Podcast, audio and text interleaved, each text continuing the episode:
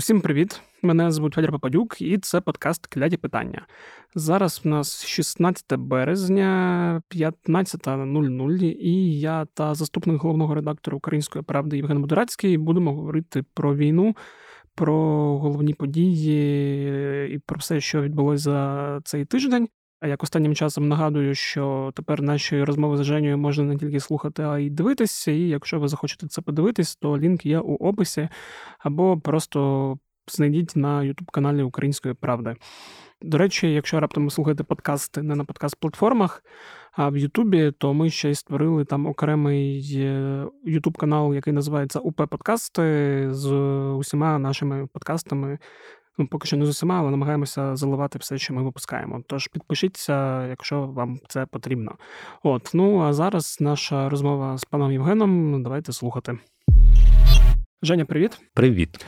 А, Давай, е, як ми це робимо останні три тижні, почнемо одразу з е, фронтів, і ти розкажеш, що де зараз е, відбувається, і де найгорячіші точки. Ну, Власне, ми так розуміємо, де це Донбас, це в першу чергу Бахмут. І Я думаю, з нього якраз і варто почати. І Минулого тижня ми вже говорили про те, що, по-перше, керівництво військове українське прийняло рішення залишатися, і за тиждень, в принципі, в цьому напрямку нічого не змінилося. Українські збройні сили залишаються в Бахмуті. Ми говорили про те, що росіяни контролюють частину міста, і тут, я так розумію, теж нічого не змінилося. А от що змінилося? Чи може там якось стабілізувався фронт в самому місті чи ні? Чи може десь вдалося відкинути росіян? Тобто, що, що про все це ти можеш розповісти? З того, що можна можу розповісти, можу сказати, що е, насправді ситуація там лишається стабільно складною. mm І я думаю, що ну, якби не секрет, всі слідкують, і прикута увага основна саме до Бахмута, і в е, діях росіян прослідковується певна.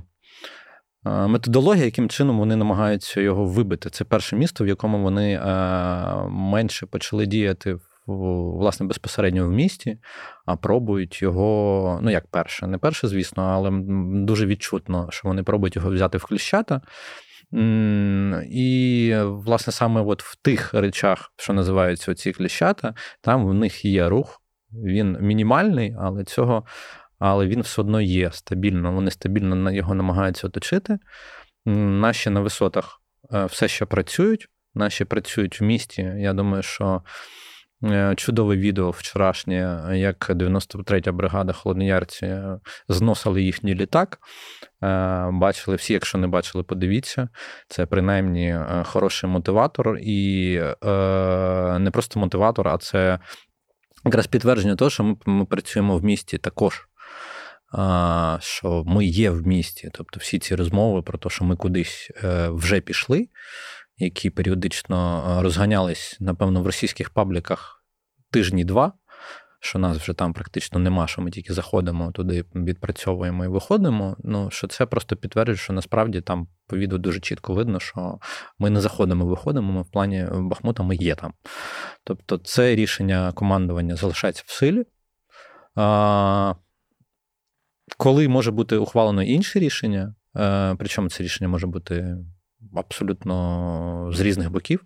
Тобто, це може бути і спроба відкинути їх е, далі та, від міста, або спроба е, якогось там контрнаступальних дій на північному або південному напрямках, або е, там.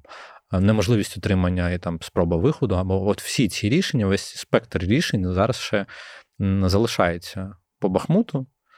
Е, якщо, знаєш, ну.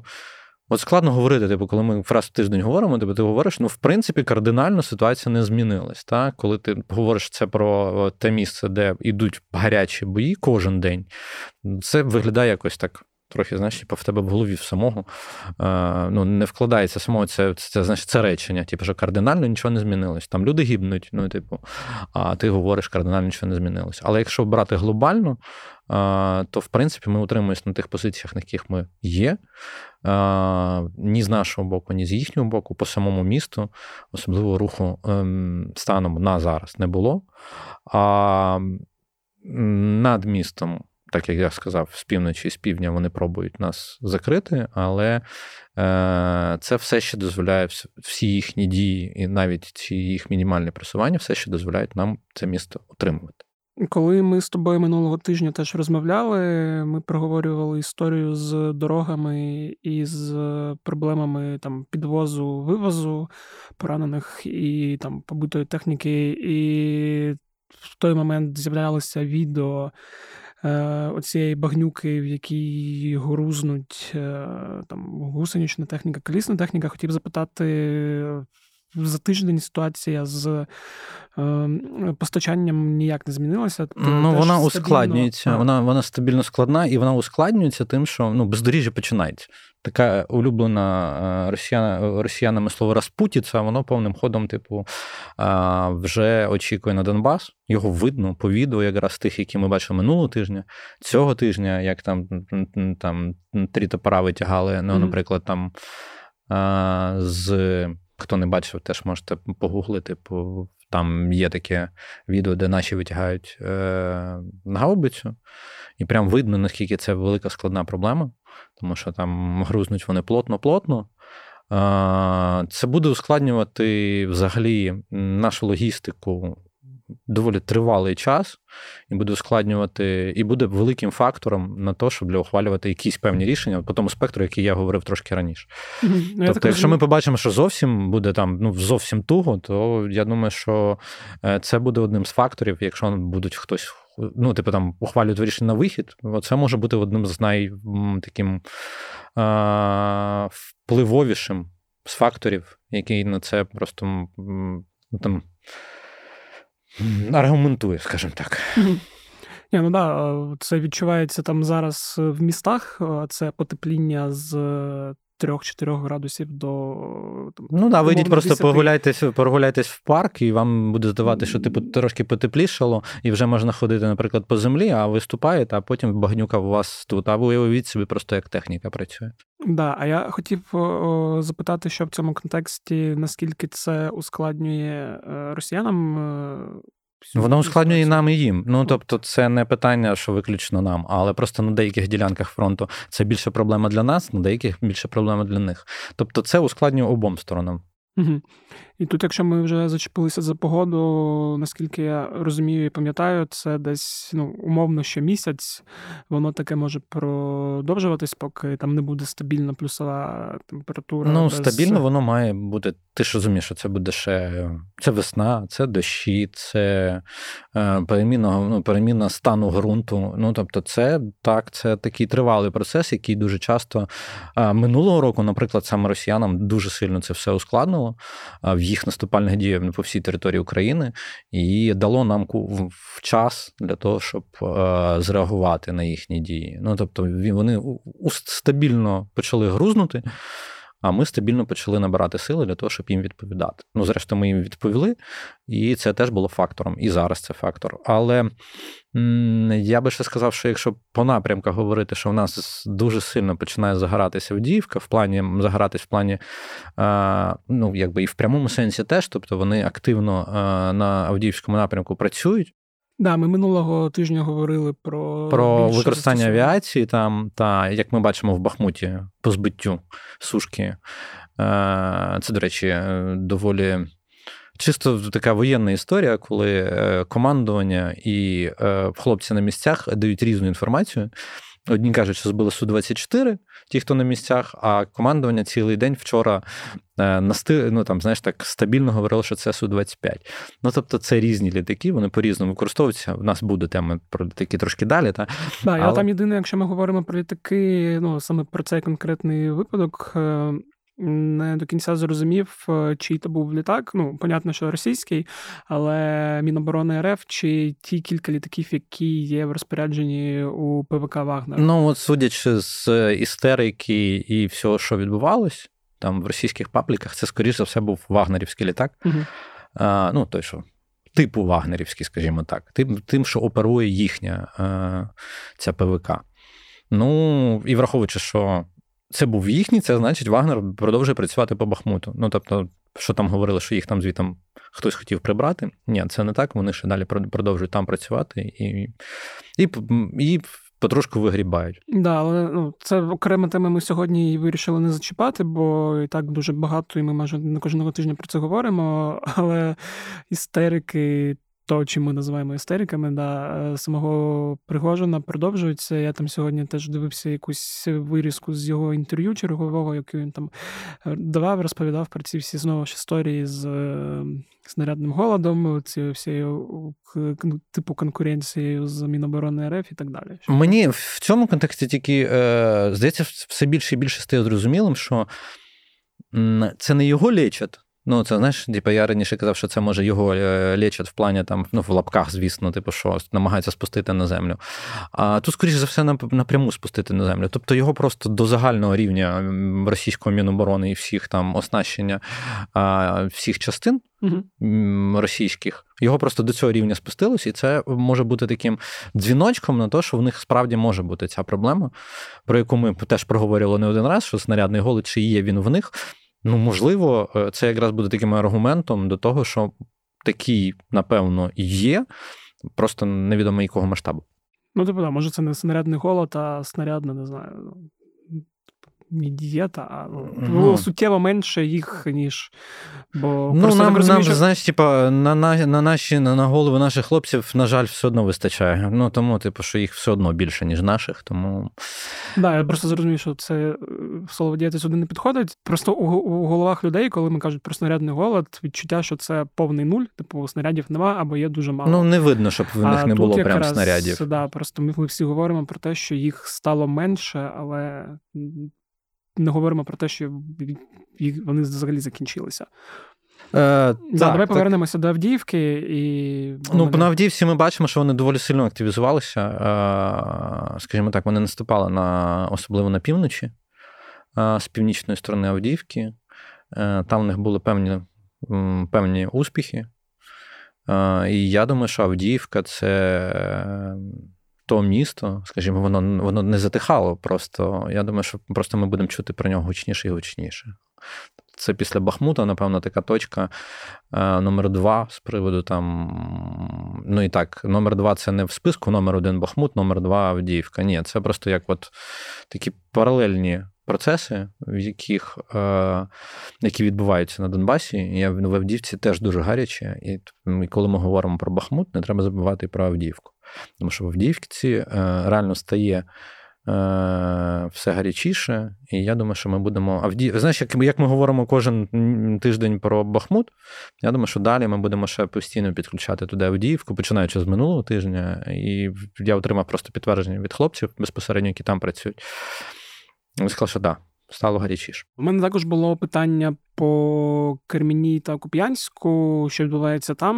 Ми говорили з тобою багато тижнів про те, що йдуть бої в лісах навколо Карміної, куди е, наші збройні сили дійшли та змогли закріпитися. І от останніми днями я читав, що росіяни посилили тиск, нагнали туди ще більше людей і активніше намагаються від тіснити наші збройні сили за річку Оскол. І в контексті цього я хотів запитати, як ситуація змінилася там за тиждень, і чи можна говорити про те, що вони там посилюють свій вплив і ну, взагалі.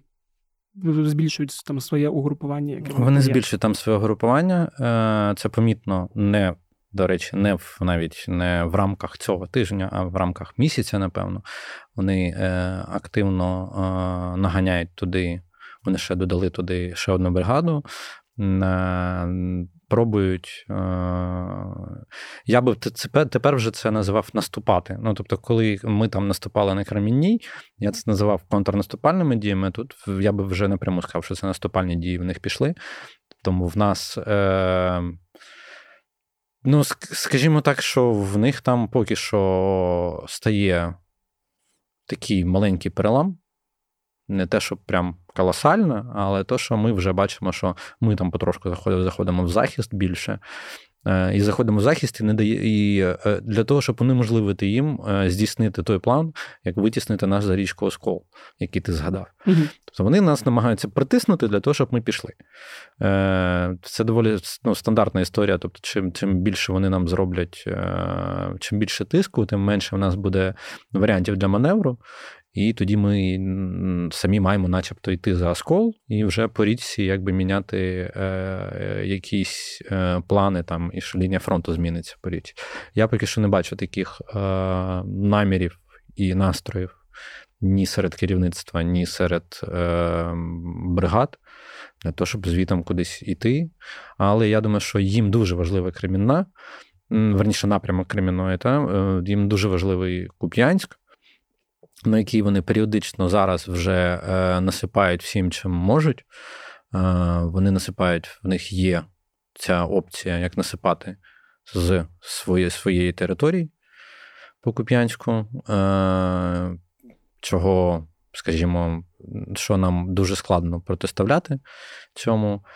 Тому я думаю, що Куп'янськ це одна з тих точок, які, якщо ти пам'ятаєш, ці е, лінії контрнаступу, верніше, не контрнаступу, а великого наступу, коли проговорювали з Росії, що це був один з основних пунктів, е, який там розглядався. Якби. Ну, принаймні в тому, що е, що ми проговорювали з е, дотичними до війни людьми, і що там тоді вилилось в текст про Куп'янськ, який важливий, дуже такий, сказати, можна такий навіть стратегічний пункт в певному в певному сенсі, напевно.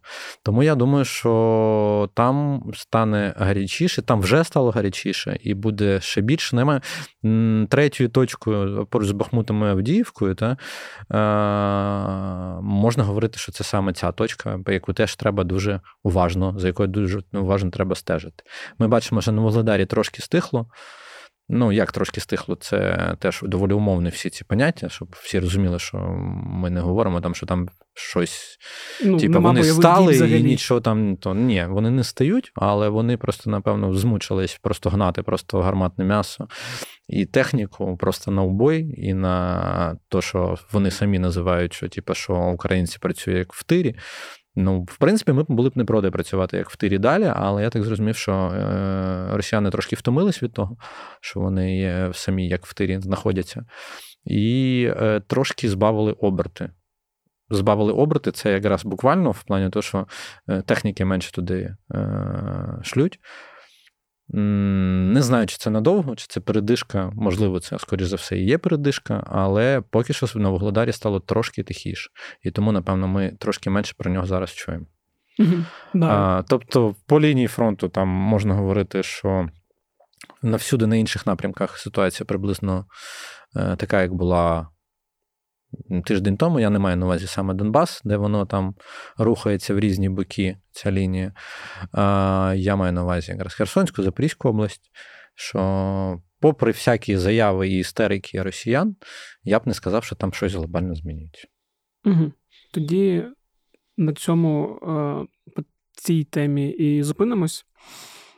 Е, продовжимо вже детально порівнювати наступного тижня пропоную рухатись е, далі, і теж в цьому контексті поговорити про.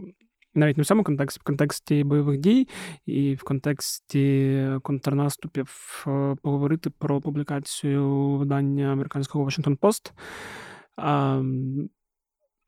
Там, якщо коротко, я от е, зараз одразу відкрию заголовок, який ми зробили з цієї публікації. Україні не вистачає кваліфікованих військових, втрати і песимізм зростають. Така новина в нас вийшла. Ось скільки людей її прочитало. От, е, ну, власне, вони розписали про те, що зараз на полі бою з української сторони багато недосвідчених бійців, е, є проблеми зі снарядами з технікою, і деякі чиновники українські поставили під сумнів, під сумнів готовність Києва до того очікуваного весняного наступу. Читав чи ти цю публікацію, чи її стисли переказ, що ти про все це думаєш, і Ну, які да. Там з іншого боку була ще теза про те, що окремо ж готуються е, люди для наступу, які в безпосередньо зараз не приймають участь у бойових діях, і це така невідома складова, яка не зрозуміла, як може вплинути взагалі на весь подальший хід війни. Ну, власне, знаєш, ну е, я не західні ЗМІ. Щоб так узагальнювати е, будь-яку історію. Ну, типу, що ти. Е, Вони настільки це подали, що вся ситуація на фронті виглядає саме так. Тут, напевно, говориться трошки про інше. То не не, не прям вся ситуація виглядає так. А напевно, на то, тій окремій ділянці, е, про яку вони проговорювали, е, там, скажімо, в тому числі з тими військовими, які по ній працюють. Там був купол, який доволі, е, скажімо так, був відвертим з журналістами, але навіть на Е, скажімо, командуючи однієї з бригад, не можна робити висновків по всьому фронту. Це перша теза, що я хочу сказати. Чи е, є там правдою все? Я не впевнений, ну, типу, але я б не хотів би теж переменшувати там якийсь масштаб проблем. Проблема є. Це очевидно. Ну, типу, що ми ж бачимо, типу, що е, хлопцям важко, дуже важко. Ну, На на Донбаських напрямках особливо. Чи виглядає це як е, розписано Вашингтон Пост, ну, по суті, якщо там ми зробили от такий заголовок, а можна було там на, на, на там, якби ми були прям жовтим ЗМІ, могли б написати Вашингтон Пост, війна в Україні, там дві крапки, все пропало. Ну або щось таке, знаєш. Ну, я б я б так не говорив. Хоча та історія, яка послідує за цим, е, за цією статтєю, мене, мене, скажімо, навіть трошки більше, напевно, бентежить, аніж саме то, що там написано. Це точка зору одного ЗМІ, яке фактично не подавало жодну з е, інших боків, тобто якісь українські посадовці. Е, як я знаю, військове командування, військове командування в нас немає якихось е, пересторог з приводу контрнаступу. Таких я мене моральних, що ми типу, подумали, що в нас нічого не вийде, тому ми, типу, ой-ой-ой, страшне все. Це, напевно, якийсь з політиків щось таке ляпнув, і це подали. Е, це з одного боку. З другого боку, ми поговорили, вони поговорили там з куполом. І от ситуація з куполом, яка далі продовжує зараз розвиватись, вона мене бентежить трошки більше, аніж просто інформація, яка викладена на Вашингтон Пост. Тому що там можна до багатьох речей чіплятись. Хлопців не вистачає ротації, хлопці змучились і дівчата теж постійно забуваються говорити, такий шовіністом виглядає трохи. Власне, як я знаю, купола вже звільнили. Угу. Після публікації. Після публікації. Ага. Та. Ну, от мені такі підходи не подобаються, і я думаю, що це буде історія такого певного срачу, який ми побачимо після Е, того, як це стане відомо, як як знаєш, ну буквально там ми ми скоро напишемо про це новину. Я думаю, що до кінця ще нашого з тобою ефіру ми напишемо про це новину. Що його звільнили. Це неправильно. Ну, от як на мене, типу, ви е, комунікативна частина е, роботи нашого генштабу е, дуже сильно, е, скажімо, варіюється від того, яка людина е, іде, скажімо, в, і який сектор веде. Я не хочу прямо зараз по персональній мети, ну тому що ну, ті, хто в темі, ну там журналісти, всі можуть знати. Е, і я не так виглядаю, так, типу, що глядачі, я вам тут глядачі, слухачі, що я вам тут щось там приховую. Ні, це не так. Просто не хотілося б, хотілося б, щоб ця проблема була вирішена, по суті, між журналістами і. Е, військовими безпосередньо в безпосередньому контакті, а не шляхом публічного срача, як в нас часто буває. Та? Але і за спілкування з журналістами не можна звільняти військових. От для мене це історія про, е, про це. Ну, тобто, про таку логіку, коли м, звільняють, там знижують в посаді або щось, що після спілкування з журналістами, ну для як на мене, це трошки виглядає по-совковому. Ви поясніть, тобто, ну там ви поясніть, що не так в тому, що сказав там той безпосередньо там умовно, зараз вже умовно і прямо і практично. От от купол сказав там щось то. Ви поясніть, що там не так, спростуйте е, або апелюйте, але ну прям звільняти, ну, типу, хорошого бойового командира, які, до якого не було ніяких претензій саме в бою, ну це дивно. Погоджуюсь з тою так. Взагалі не був готовий, що ти повернеш е, розмову саме сюди. Саме сюди, да, бо якщо б е, знав, то тут, звісно, і в мене, і в тебе, і в інших журналістів є багато питань чаяні щодо тих чи інших комунікацій. Ну, дивись, наприклад, е, ми з чим ми стикнулися? Давай, щоб щоб Ну, раз вже почали. Поїхали. Е, та, ну з чим ми стикнулись? Тобто, мене дуже дивує історія, е, яка зараз несеться з приводу того, що в певних ОТУ е, забороняють е, там при спілкуванні говорити свої позивні і використовувати позивні в статтях. Це одне з е, нововведень, які нас чекають, яких, про які нас попередили вже в певних бригадах, скажімо так. І це трошки дивно з огляду на, на, на те, що, по-перше, завжди, коли людина говорить, якщо їй дозволили говорити, і вона хоче сказати свій позивний, не боїться цього, ну там не приховує обличчя або ще щось, вона бере на себе свою індивідуальну персональну відповідальність. Тобто, якщо командування дозволило спілкуватися з журналістами, умовно, та, або дозволило працювати з журналістами в певних умовах, то е, це виключно індивідуальне бажання, побажання, або там, знаєш, е, або.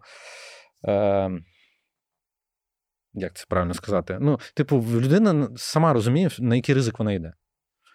Це її рішення індивідуальне.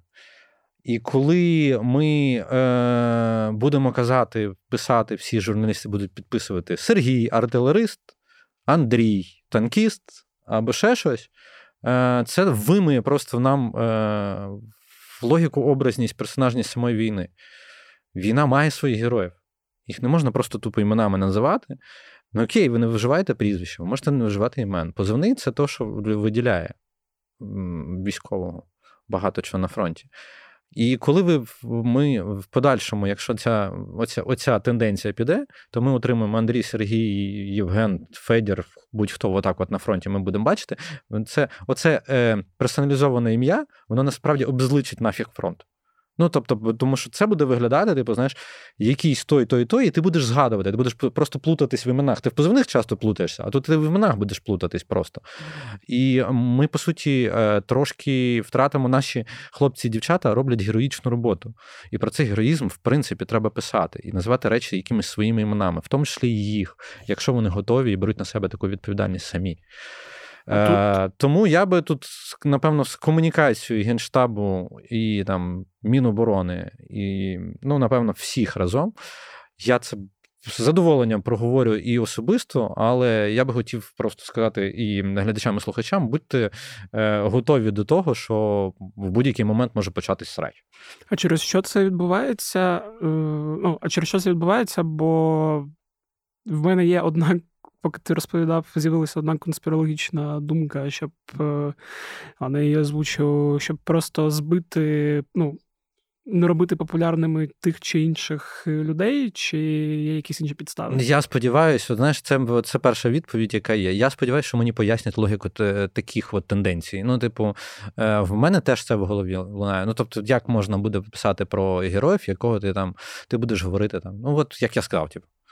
Ви собі уявляєте, скільки там Андріїв, Сергіїв бо і тут... всіх в різних в різних бригадах. Якщо його, наприклад, показувати не можна, то не можна. Тобто ми говоримо, по суті, там, типу, знаєш, з якимось. Ми просто ну, будемо так, знаєш, такий безликий фронт. uh Ну, типу, тобто вони є, вони наче говорять, але хто це, що це? Ну, типу, люди не знають і не бачать, тобто не бачать своїх героїв. Ну, це дивно.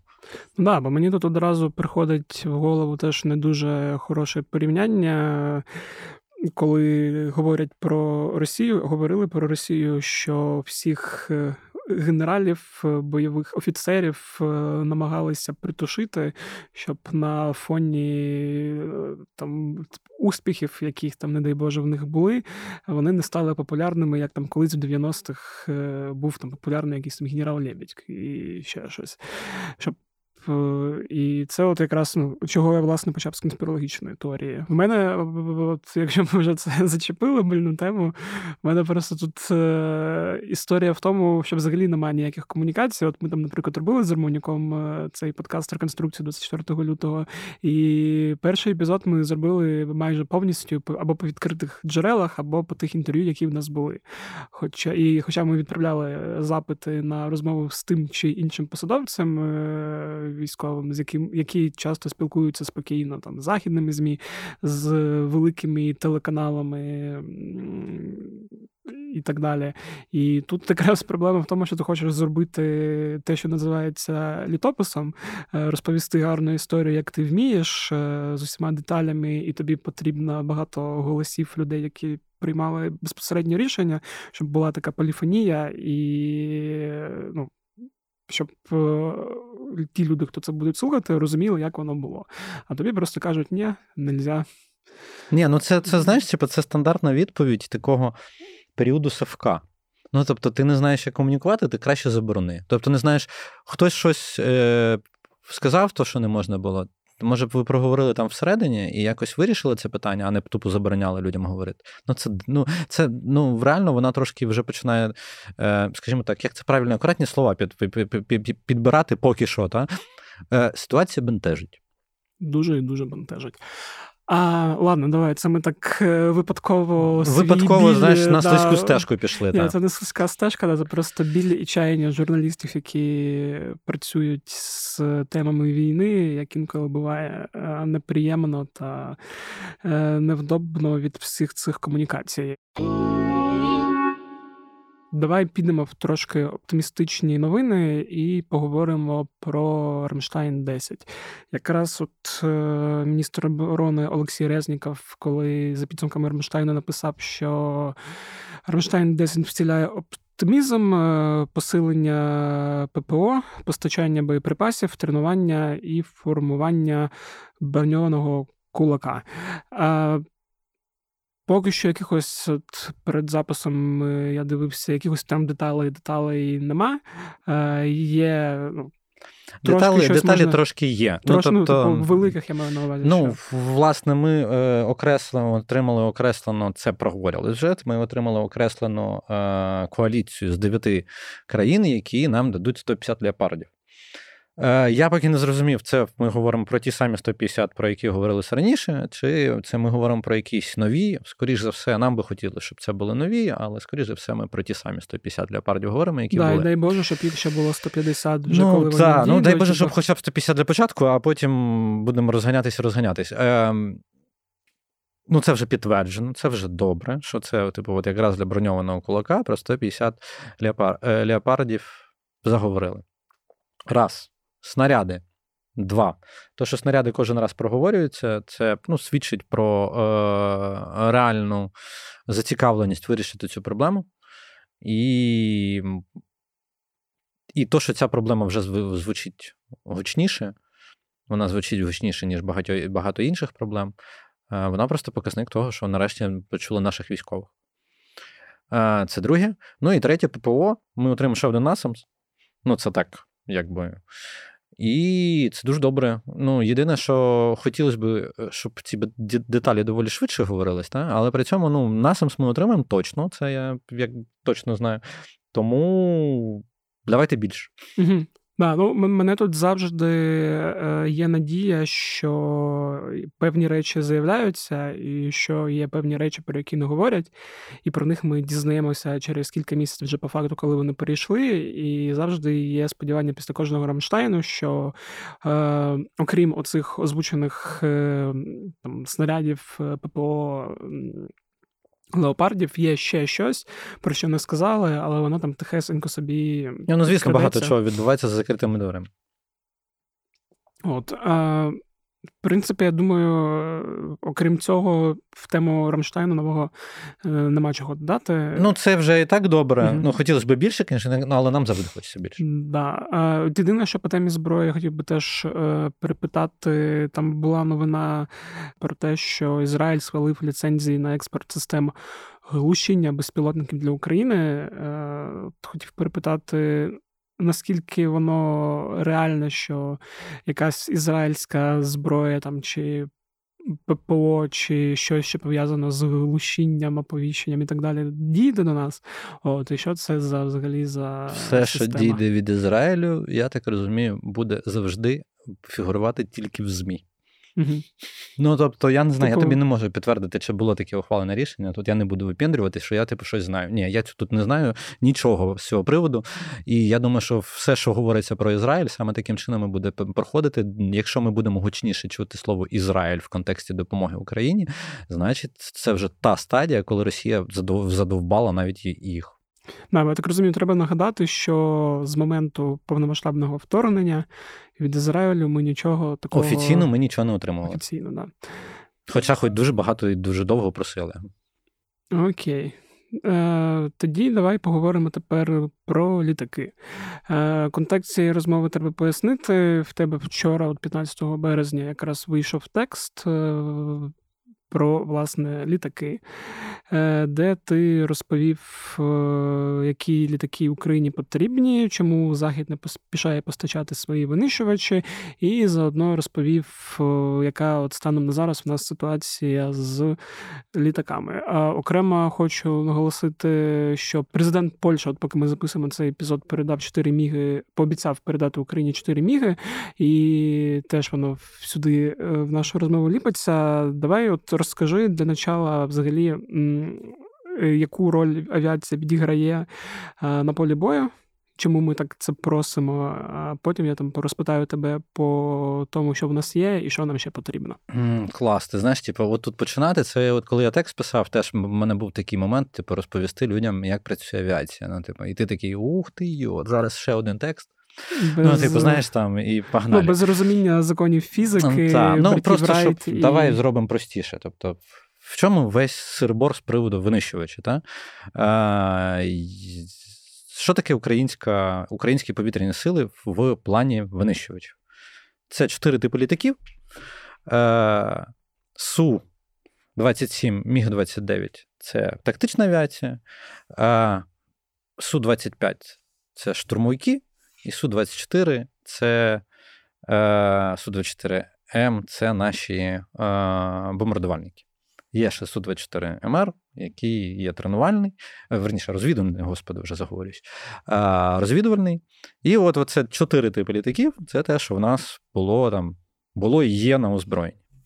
А, колись ще, коли тільки придумували про літаки. Це, це, от, ну, типу, це наша система, якби наша авіація. Та.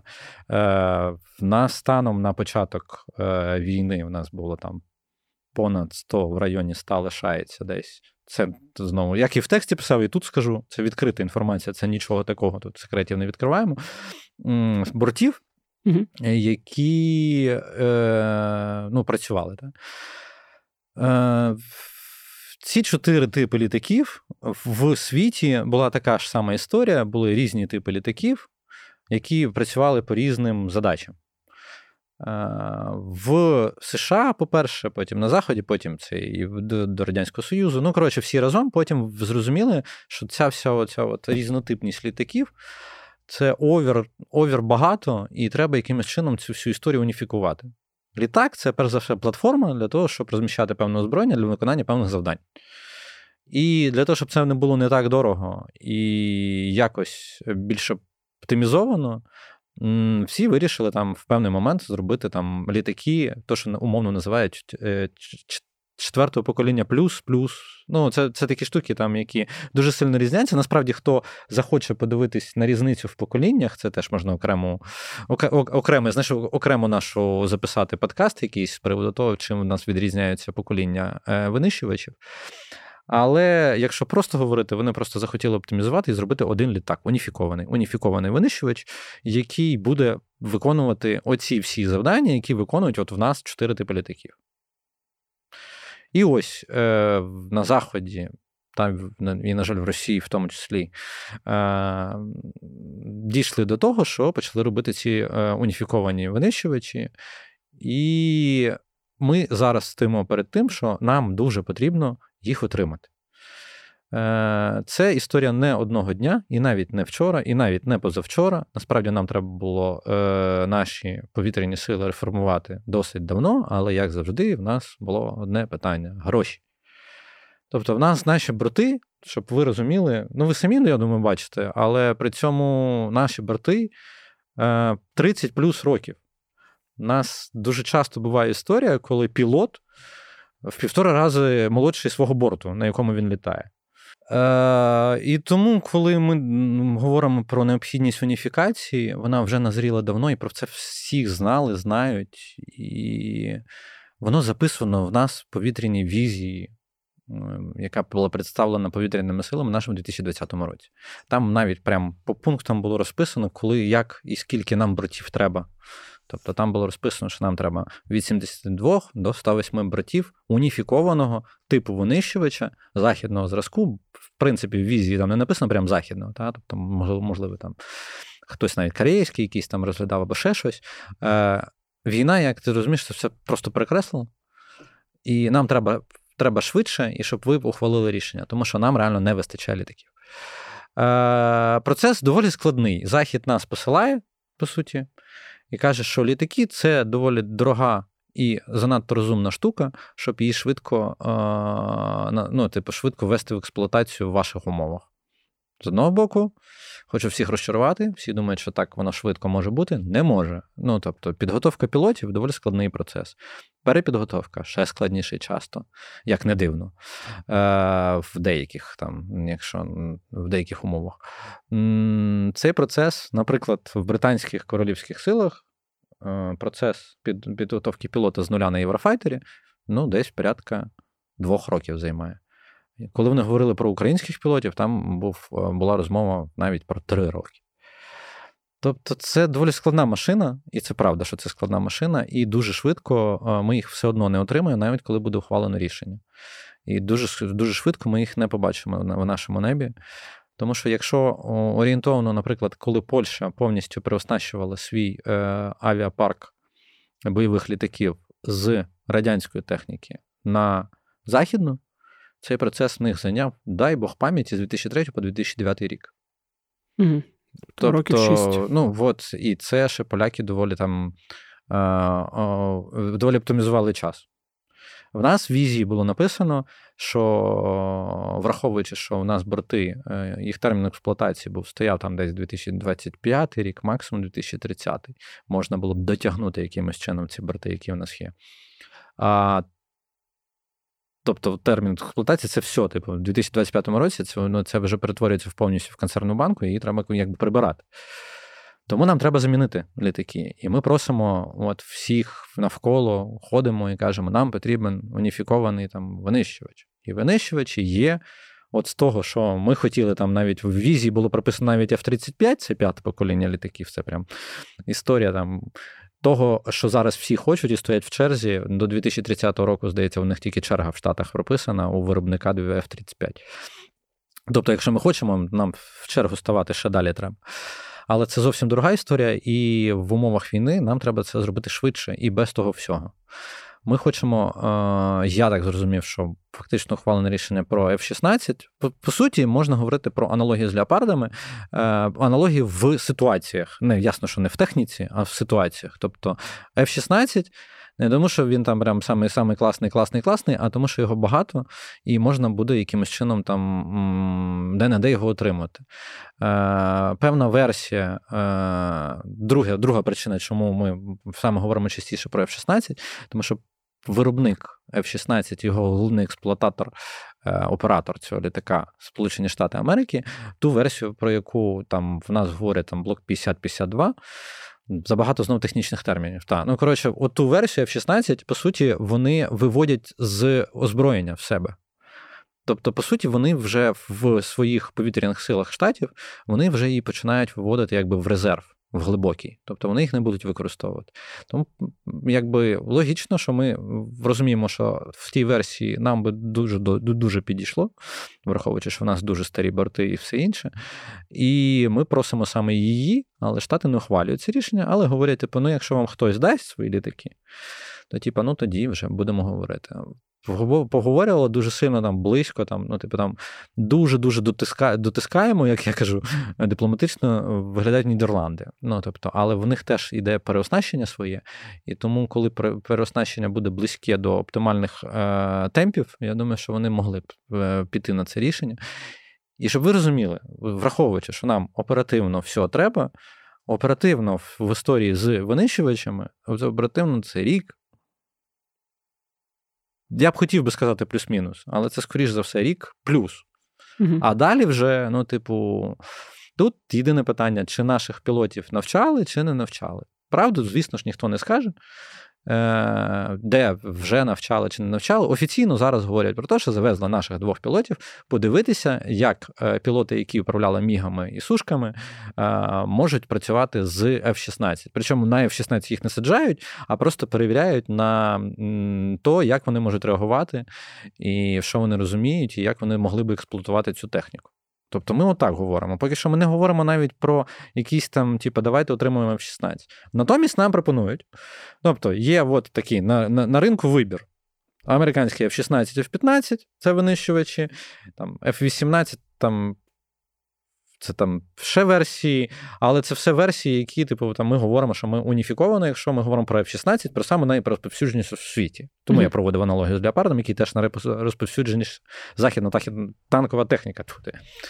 А, Далі ми говоримо про французькі рафалі. Далі ми говоримо про шведські гріпини. От ці це такі, знаєш, це от те, що більш-менш я це так дуже умовно і все в лапки беру доступно на ринку. Та? Доступно, це називається, типу, ми можемо хоча б про це говорити, але це потрібно піти до виробника. Літаки занадто дорога штука, вона не танки навіть, ну, типу, і доволі складна.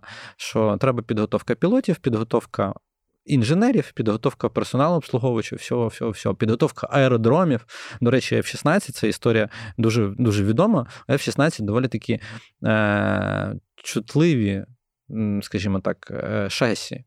І по нашій бетонці, по пліткам нашим на будь-якій смузі нашого аеродрому військового, тим більше в умовах, що їх вибивають, да, вона не поїздить, вона може просто не злетіти зразу. Тому нам треба це все переписати, залити бетоном і зробити гладенько. Ну, але це таке, це деталі. Так от, е, замість того, щоб це все нам давати, вони пропонують альтернативний варіант. Е, вони дають дозвіл передавати там Зараз ми говоримо про те, що ти згадав Польщу і ще Словаччину, передавати Мігі 29 модернізовані.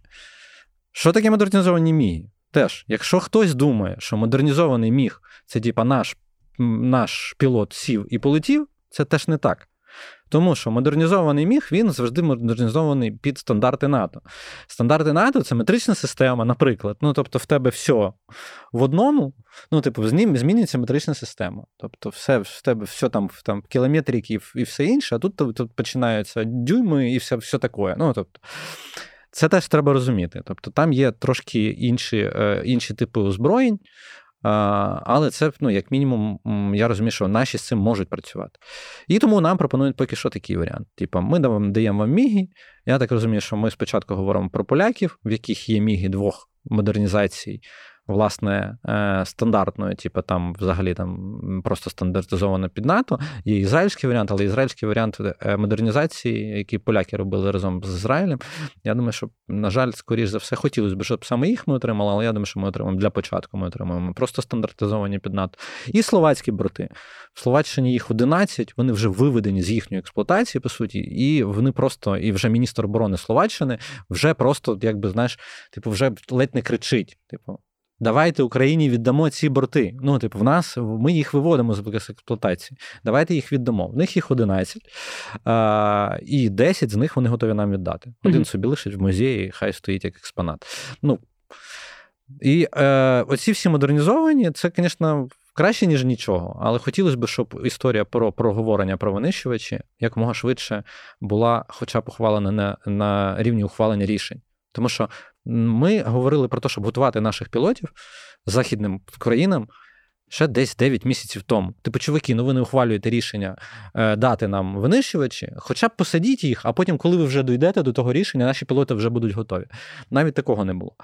Тому е, як воно все буде відбуватися по винищувачам, побачимо. Тема, про яку можна говорити, просто Треба не одну пляшку, знаєш, типу, поставити, щоб говорити, поговорити про літаки. Тому я думаю, ми їх будемо торкатись ще неодноразово. Якось, я думаю, ми просто окремо проговоримо про F-16, той тип, який ми е, якби нами всіма обраний, е, як е, єдино можливий або найкращий варіант з можливих. Але, знаєш, типу, давай так зробимо так: вступна частина по винищувачам. От вона ось. Якщо хочете якісь деталі, коментарі, які ви не знаходите в Гуглі або в чомусь іншому, то там от як це е, або Феді, або мені просто напишіть е, в особисті, або там в Ютубі в коментарях можете поставити ці питання. І ми будемо відповідати на них так поступово. Ну, не ми, а ти. Бо ти зміг е, відповісти майже на всі мої питання так, щоб я навіть не, не поставив на одного додаткового питання. а, Ну, тобто, першу стадію ми прийшли, окей. Да. А я тоді, ну, щоб не перетягувати по хронометражу, там в мене ще були певні уточнюючі запитання, я на них не буду зосереджуватися. А, Давай тоді на цьому, в принципі, і закінчимо. А Єдине, щоб Да, давай, в принципі, на цьому і закінчимо і не будемо вже тягнути е, по часу. Е, тож... Ну, мене ж про літаки, ти ж знаєш, зупинити да. неможливо.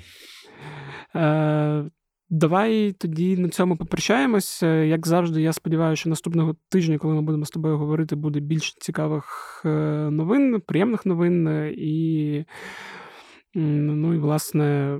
Не доведеться розповідати про або сумні речі, або про якісь невдачі на фронтах. Тобто Хочеться, Дай Боже. щоб було е, якраз протилежним все чином відбувалося.